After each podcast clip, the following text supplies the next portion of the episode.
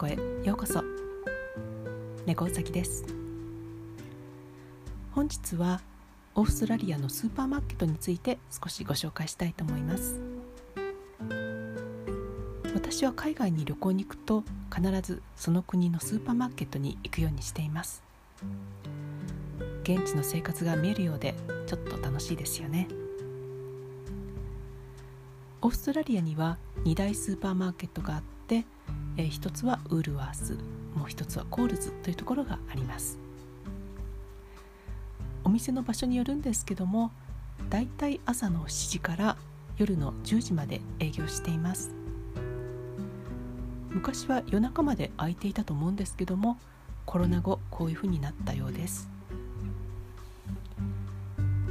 こちらでのお買い物なんですが日本の方のように毎日行くというよりは1週間に1回大きな買い物をするという方が多いようなのでお買い物に行くと大きなカートをしてその中にどんどん食べ物を放り込んでお買い物していくというスタイルになります。最近はコロナの影響で入り口には手の消毒ボトルはもちろんあるんですけどもカートを拭く消毒のウェットティッシュなんかも置いています。お店のディスプレイは日本よりはちょっとま雑な感じはするんですけども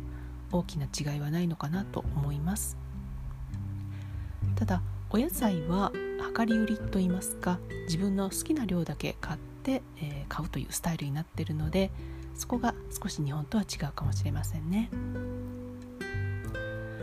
あと日本と違うなといつも思うのは缶詰売り場でかなりボコボコにへこんだ缶詰が平気で並んでいることです。日本だったら絶対並べないよなというような缶詰が堂々と売られています。あと値札は最近は法律で 100g 換算でいくらと表示することになっていますので安売りのものがあったりした場合計算に悩む必要がないので便利です。あと充実しているなと思うのは、えー、シリアル系ですかね。やはりシリアルを食べる方が多いみたいなのでそういった種類が豊富に並んでいます。アジア食品コーナーでは最近の日本食ブームを反映していろんな日本食品も置いてあります。ものとしてはかなりベーシックなものしかないんですけどもマヨネーズとかカレールーインスタントラーメンパン粉などちょっと欲しいなっていう時に買うのに便利です。最近ではとんかつがすっかり有名になっているのでパン粉需要も高いようで日本ブランドの他に英語で PANKO パン粉という商品もたくさん並んでいます。日本にもアメリカの大型スーパーが進出していると思いますけどもああいった感じでもなくやっぱり日本のスーパーに近いのかなっていう感じはしますね。と最近はやはり環境問題の取り組みも盛んになっていて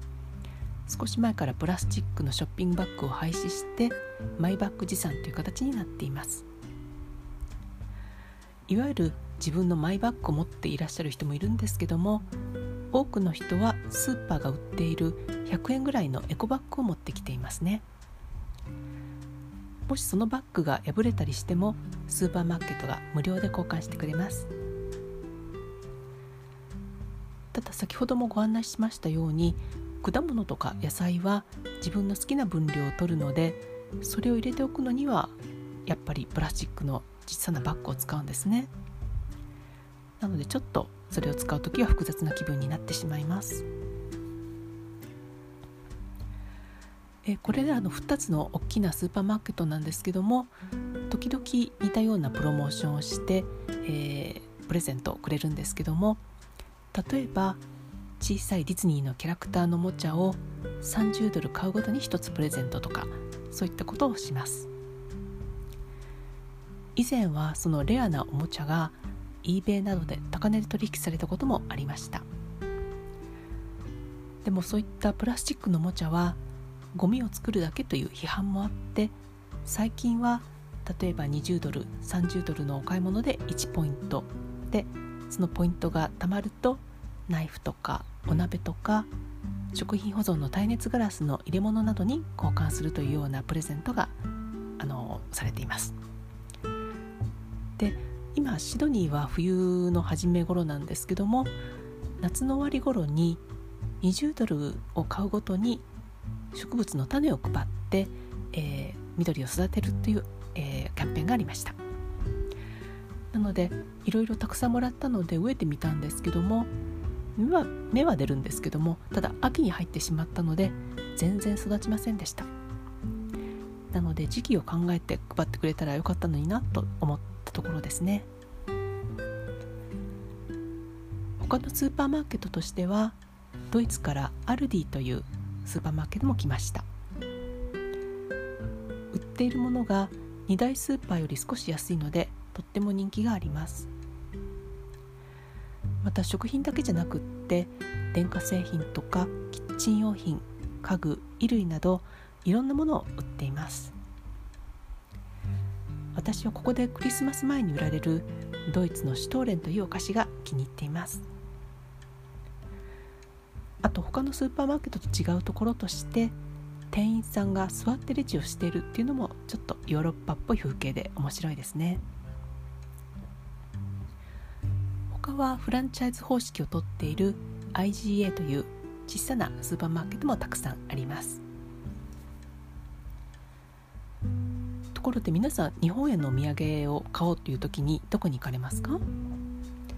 私のおすすめはやっぱりスーパーマーケットです。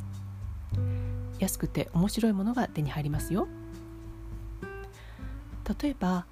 一番有名なオーストラリアのチョコレートコーティングのビスケットのティムタム。これはスーパーマーケットだといろんなフレーバーがあってとっても面白いです。空港でも売ってるんですけどもあまりフレーバーもなくって値段がちょっと異常に高いです。なので